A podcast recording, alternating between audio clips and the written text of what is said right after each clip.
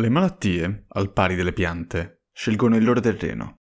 Come alcune specie vegetali preferiscono l'argilla, altre la sabbia, altre ancora il gesso, così la febbre gialla non attecchisce in un nero, né la frambesia in un bianco.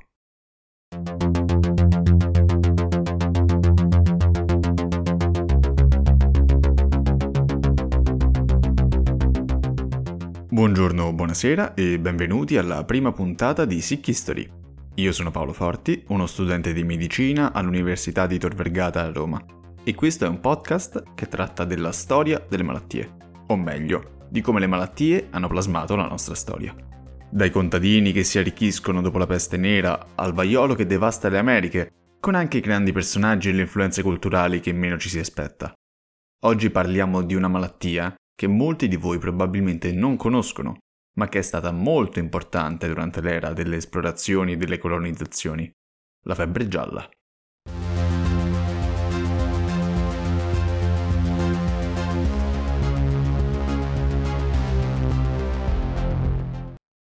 La febbre gialla è causata dal virus della febbre gialla, fantasia usata poca, ed è trasmessa attraverso la puntura di una zanzara, l'Aedes aegypti, tipica delle zone tropicali.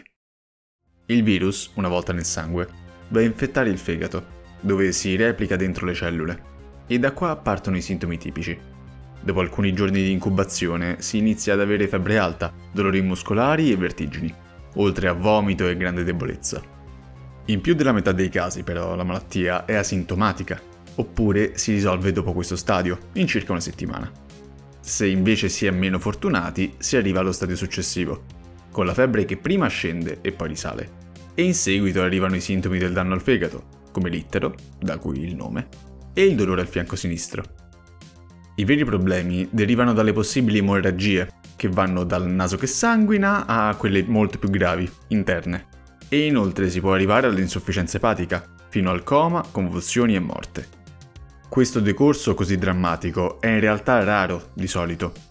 La mortalità non supera normalmente il 10%, ma in caso di epidemie può diventare comune e la mortalità arrivare al 50%. La malattia è stata presente in Africa occidentale per secoli, ma l'avvento dell'era delle esplorazioni e della tratta degli schiavi permise la sua espansione anche all'Europa e soprattutto all'America. Durante la tratta degli schiavi, infatti, sulle navi erano presenti anche le zanzare infette, che si trovarono benissimo nei climi tropicali dell'America Latina, ma anche nell'America del Nord e sulle coste dell'Europa. Fu in questo periodo che si adottò il cosiddetto Yellow Jack, ovvero la bandiera gialla da issare in caso di malati a bordo delle navi. La malattia divenne uno spauracchio comune per gli europei in cerca di fortuna in America, che spesso soccombevano dopo anche poche settimane dal loro arrivo. Sembrava peraltro evidente la differenza con la popolazione africana schiavizzata. Questa infatti aveva una parziale immunità alla malattia, data dall'esposizione a questa per millenni.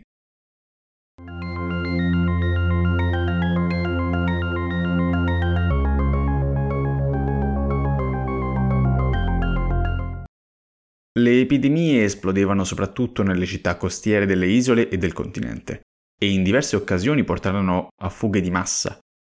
Benjamin Rush, uno dei padri fondatori degli Stati Uniti e uno dei medici più famosi della sua epoca, descrisse una terribile epidemia che colpì Filadelfia nel 1793, con il fuggi-fuggi generale della popolazione nelle campagne. E questi episodi non furono isolati, per secoli le varie città portuali americane dovettero convivere con epidemie cicliche di febbre gialla. La malattia è stata anche una delle cause di un colossale fallimento a fine Ottocento. Nel 1880 Ferdinand de Lesseps, il grande diplomatico francese che con tanto successo aveva completato la costruzione del canale di Suez, si accinse a un'analoga impresa a Panama. Ma l'ambizione dei francesi che avevano investito centinaia di milioni di franchi nell'opera, si scontrò con la realtà. Il percorso scelto per il canale era uno dei peggiori possibili, con montagne, foreste e soprattutto tante, tante zanzare. Dopo 8 anni, 300 milioni di dollari dell'epoca e 22.000 morti, soprattutto a causa di malaria e febbre gialla, il lavoro dovette essere abbandonato. Un fallimento cocente per la nazione e per le sue tasche, le zanzare avevano mandato in rovina più di 800.000 investitori e l'ESEP stesso fu rovinato finanziariamente e lavorativamente a causa di uno scandalo di corruzione legato alla bancarotta della compagnia costruttrice del canale.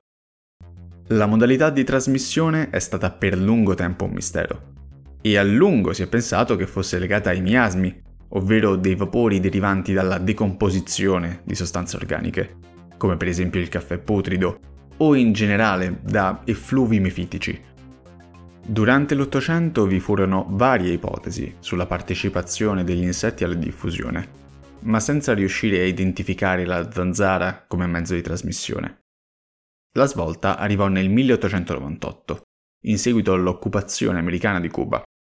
Molte truppe statunitensi morirono di febbre gialla e questo portò l'esercito americano a mandare, nel 1900, un medico militare, Walter Reed, a La Habana, a studiare la malattia. Dopo una serie di esperimenti con soggetti infetti e anche la morte durante uno di questi di un suo collaboratore, Reed ebbe la prova che il morbo veniva trasmesso dalle zanzare. Approfondendo le ricerche, propose inoltre misure profilattiche, tra cui la fumigazione, l'isolamento dei malati e la rimozione dell'acqua stagnante, che si dimostrarono tanto efficaci da liberare l'Havana da quel flagello nel giro di un anno. Queste misure furono poi riproposte in tutto il mondo, permettendo di ridurre moltissimo la diffusione della malattia e dando un asso nella manica agli americani. Infatti nel 1904 gli Stati Uniti ripresero il progetto di costruzione del canale di Panama e le autorità seguirono le nuove misure di prevenzione, riuscendo quindi nel completamento dell'opera con meno decessi, almeno fra i bianchi. Attualmente la malattia esiste ancora, ma è molto meno diffusa e le sacche principali rimangono nelle zone tropicali, soprattutto nelle foreste dell'Africa. Ma ora, perché sto parlando di questa malattia? Cosa ha fatto di così importante nella storia da meritare una puntata? Per scoprirlo, dobbiamo tornare ad Haiti nel 1800, in un paradiso trasformato in un inferno.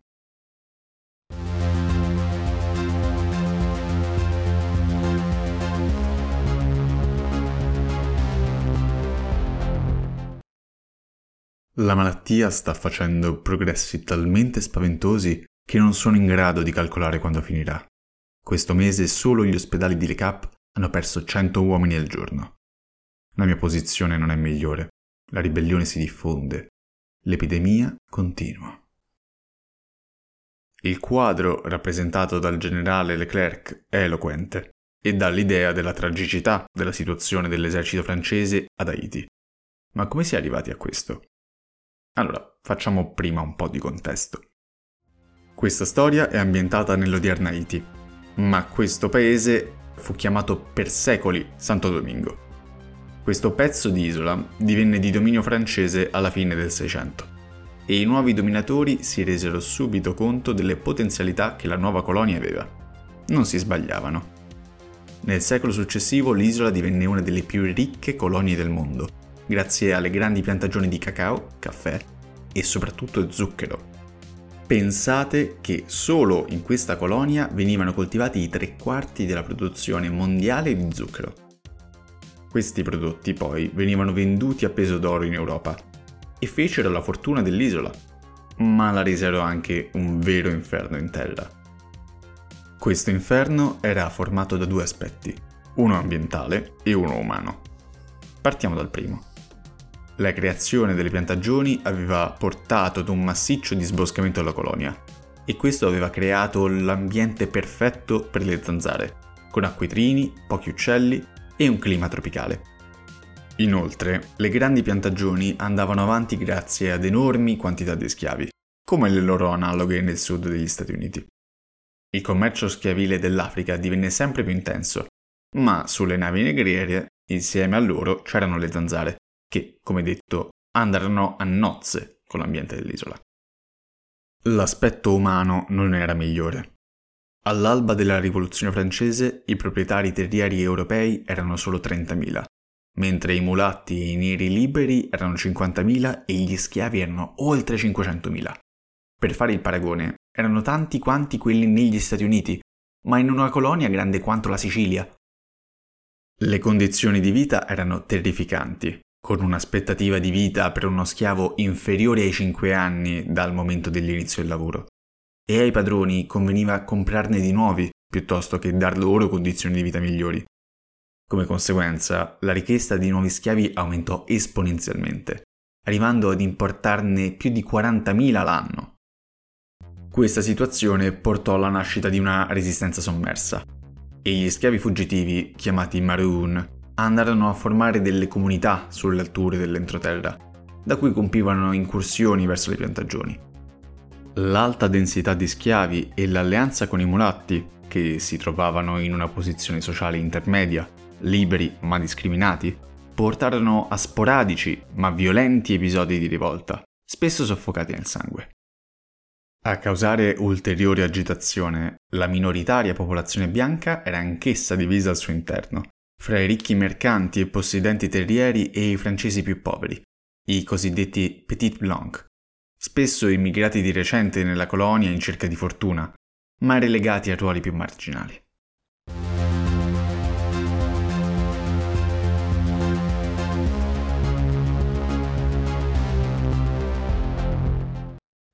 Allora, abbiamo fatto un po' di contesto. Ma ora, cos'è successo esattamente? La scintilla che fece esplodere la situazione fu, anche qua, la rivoluzione francese.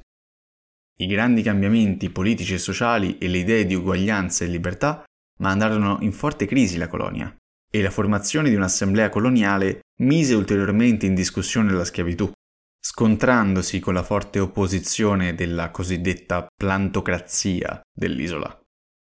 La successiva dichiarazione dei diritti dell'uomo mise teoricamente fine alla schiavitù in Francia, mentre nelle colonie la situazione era più caotica e, sfruttando questo fattore, l'Assemblea coloniale inviò dei rappresentanti all'Assemblea nazionale a Parigi, portando le istanze per i mulatti e i neri libri.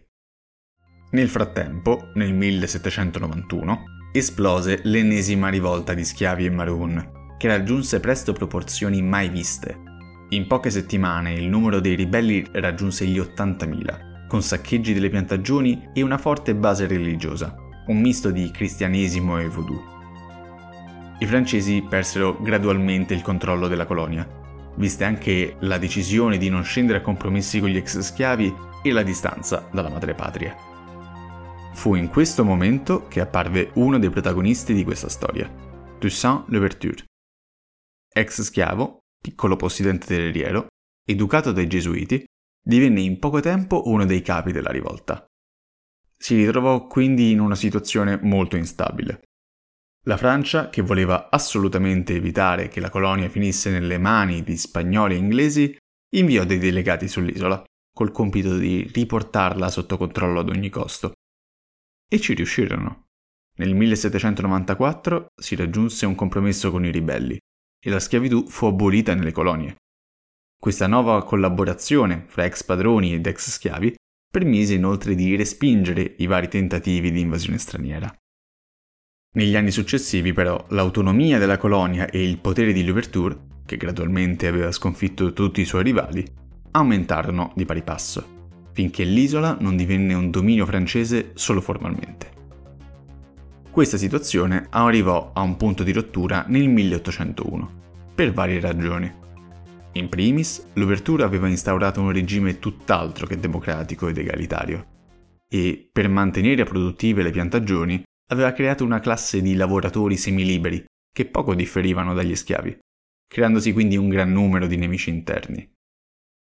Un altro fattore fu il cambio di regime in Francia.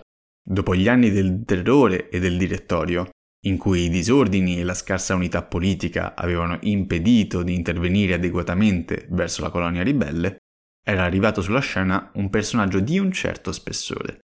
Era infatti diventato primo console Napoleone Bonaparte. Questi, dopo aver vinto le prime due guerre contro le coalizioni europee, era riuscito a ottenere un periodo di pace sul continente, durante il quale aveva svolto il suo sguardo su Santo Domingo e su quel suo analogo coloniale. L'idea non gli era venuta a caso, e oltre che per la ricchezza della colonia, voleva anche usare i terreni dell'isola come ricompense per i suoi leali, e aveva anche un'idea a lungo termine. Infatti, nel 1800 la Francia aveva ottenuto dalla Spagna un enorme territorio negli Stati Uniti, la cosiddetta Louisiana francese, che si estendeva dal Golfo del Messico e da New Orleans alla frontiera col Canada. Questo nuovo dominio era però in buona parte spopolato e senza infrastrutture, e a Napoleone serviva una base di partenza solida per colonizzarlo. E quale migliore appoggio di Santo Domingo? La scintilla arrivò quando l'Ouverture, senza prima consultare la Francia, ratificò la costituzione dell'isola e si autonominò governatore a vita, rendendo de facto Santo Domingo indipendente dalla Francia. Aveva fatto, però, il passo più lungo della gamba. Napoleone approntò un esercito di 30.000 soldati e una flotta, con al comando il generale Charles Leclerc, omonimo del pilota di Formula 1, magari pure lui si divertiva a fare le corse sui cavalli. Leclerc non fu scelto a caso, visto che era anche cognato di Napoleone. Era marito di sua sorella Paolina, quella che poi sarà Paolina Borghese.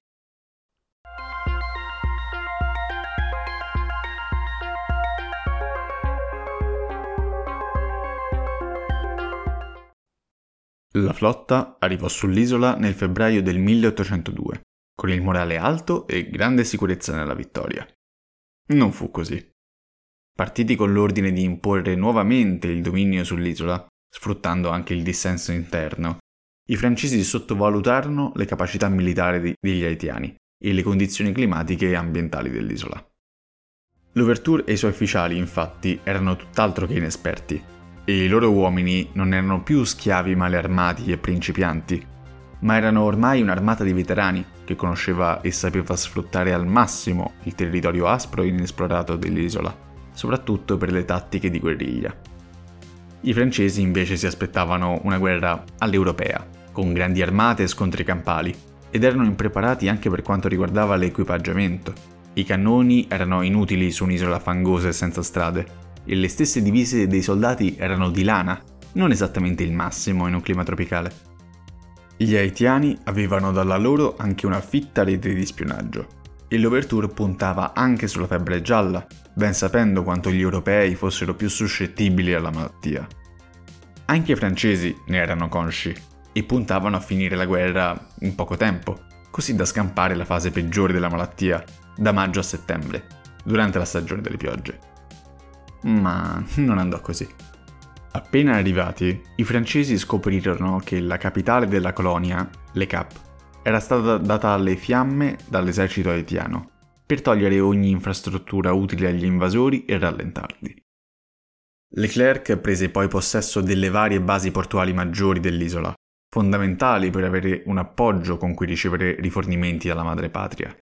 Dopo alcuni piccoli ma feroci scontri, l'Overture decise di evitare le battaglie campali ad ogni costo, conscio della superiorità militare dei francesi in campo aperto, e diede inizio quindi alla guerriglia, colpendo i vari drappelli nemici con imboscate e trappole e dando fuoco a piantagioni e villaggi, causando anche forti malumori fra i suoi uomini. L'inesperienza di Leclerc si vide fin da subito. Il generale era inesperto di guerra coloniale e incapace come politico e diplomatico, e reagì alla strategia degli haitiani accanendosi sulla popolazione civile, convinto che, terrorizzandola, avrebbe spinto i ribelli ad arrendersi. Diede quindi inizio a una fase di rappresaglie e stupri, provando anche a disarmare la popolazione e minacciandola con delle pubbliche impiccagioni. Comunque nulla valse a ristabilire l'ordine e il controllo, e l'annuncio del ripristino della schiavitù infiammò ancora di più gli animi degli ex schiavi. A maggio ci fu il momento di svolta. Dopo alcuni incontri diplomatici con Leclerc, in cui si era arrivati a una tregua, almeno di facciata, l'Overture fu probabilmente tradito da alcuni suoi ufficiali e catturato dai francesi, che lo deportarono in Francia, dove sarebbe morto l'anno successivo. Una ben misera fine per il cosiddetto Spartaco Nero. Il vuoto di potere tra i ribelli fu colmato da uno dei suoi ufficiali più importanti, Jean-Jacques Dessalines. Decisamente più feroce del suo predecessore, il nuovo comandante attuò una politica molto più aggressiva e violenta nei confronti dei francesi proprio nel momento più importante. Era infatti arrivata, finalmente, la protagonista di questo episodio, la febbre gialla. La malattia diede i primi segni di sé a maggio, ma crebbe esponenzialmente e strinse l'esercito invasore nella sua morsa. Ad agosto Leclerc riferì, nelle lettere inviate a Napoleone, di avere solo 10.000 uomini ancora vivi, di cui 8.000 in convalescenza, e chiese disperatamente rinforzi. Anche buona parte dei suoi ufficiali era morta e gli ospedali militari erano saturi di malati. Non si sa perché la malattia fu così violenta in questa occasione, ma si possono fare delle ipotesi. Come detto, gli europei non avevano un'immunità verso la febbre gialla, a differenza degli africani. E la malattia è più aggressiva nei confronti degli uomini giovani, come i soldati francesi. Un altro fattore possibile è la mutazione del virus, anche se è difficile trovare un modo per confermarlo. All'epoca, come abbiamo detto, si pensava ancora che la malattia fosse trasmessa dai miasmi e che l'ambiente umido dell'isola fosse la causa di questa epidemia. Leclerc e i suoi ufficiali quindi, per scampare al contagio, si trasferirono sulle alture, dove il clima era migliore, ma le truppe non potevano fare altrettanto.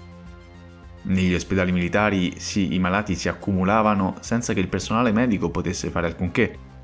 Le terapie dell'epoca, come i salassi e i purganti, acceleravano solo il trapasso dei malati e spesso gli stessi medici si ammalavano e morivano, lasciando i soldati senza assistenza e in balia del destino. Inoltre, anche quando questi riuscivano a sopravvivere, la convalescenza era lunga ed esponeva al rischio di altre infezioni, spesso letali. Si stima che dei 70.000 uomini inviati in totale dai francesi sull'isola nel corso della guerra, 50.000 morirono di sola febbre gialla, portando quindi Leclerc ad attuare misure sempre più estreme contro i nemici, arruolando anche truppe locali, ma non fece in tempo a vederne gli effetti. A novembre anche lui morì a causa della malattia, seguendo il destino di molti dei suoi uomini. Il suo secondo in comando, il generale Rochambeau, pensava che le misure messe in campo fino a quel momento fossero troppo tenere nei confronti della popolazione e si ingegnò nell'inventare nuovi metodi di esecuzione, come la creazione di una sorta di colosseo dove far combattere i prigionieri o l'uso delle stive delle navi come camere a gas tramite l'anidride solforosa. Nonostante ciò, la situazione divenne sempre più disperata per i francesi, dopo che anche i rinforzi si erano ammalati e gradualmente Dessalines recuperò quasi tutta l'isola. Dopo essersi alleato con gli inglesi, che avevano attuato un blocco navale dell'isola, il comandante haitiano passò all'assedio di Le Cap, costringendo infine i francesi alla resa alla fine del 1803.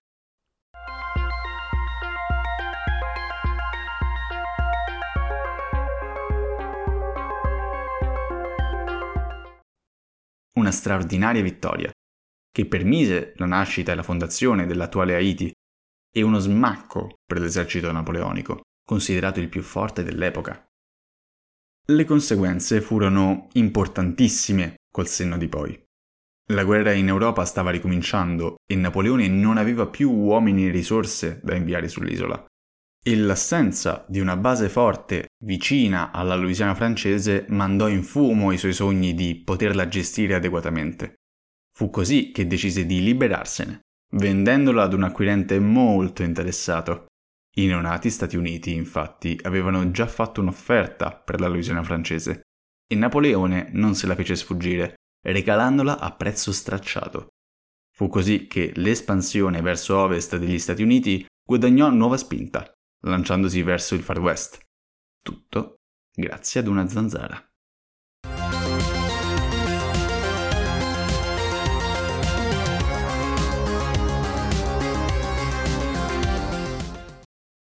Vi ringrazio per l'ascolto e spero che l'episodio vi sia piaciuto. Vi comunico che il podcast è su tutte le piattaforme di ascolto, come Spotify, Apple Podcast e Amazon Music, e che ha anche una pagina Instagram, dove potete trovare aggiornamenti e post di approfondimento sulle varie puntate. Per qualsiasi richiesta, correzione, collaborazione o curiosità, non esitate a scrivermi sulla pagina o all'email sickhistory.podcast.gmail.com. Vi comunico anche che gli episodi escono ogni 28 del mese e che proverò ad aumentarne la frequenza. Se l'episodio vi è piaciuto non dimenticatevi di lasciare una recensione sulle varie piattaforme e di diffonderlo. Sarebbe davvero un grande aiuto e spero di meritarlo. La musica è Bashwick di Nihilor, pubblicata con licenza CC BY 4.0. Grazie di nuovo e alla prossima puntata di Sick History.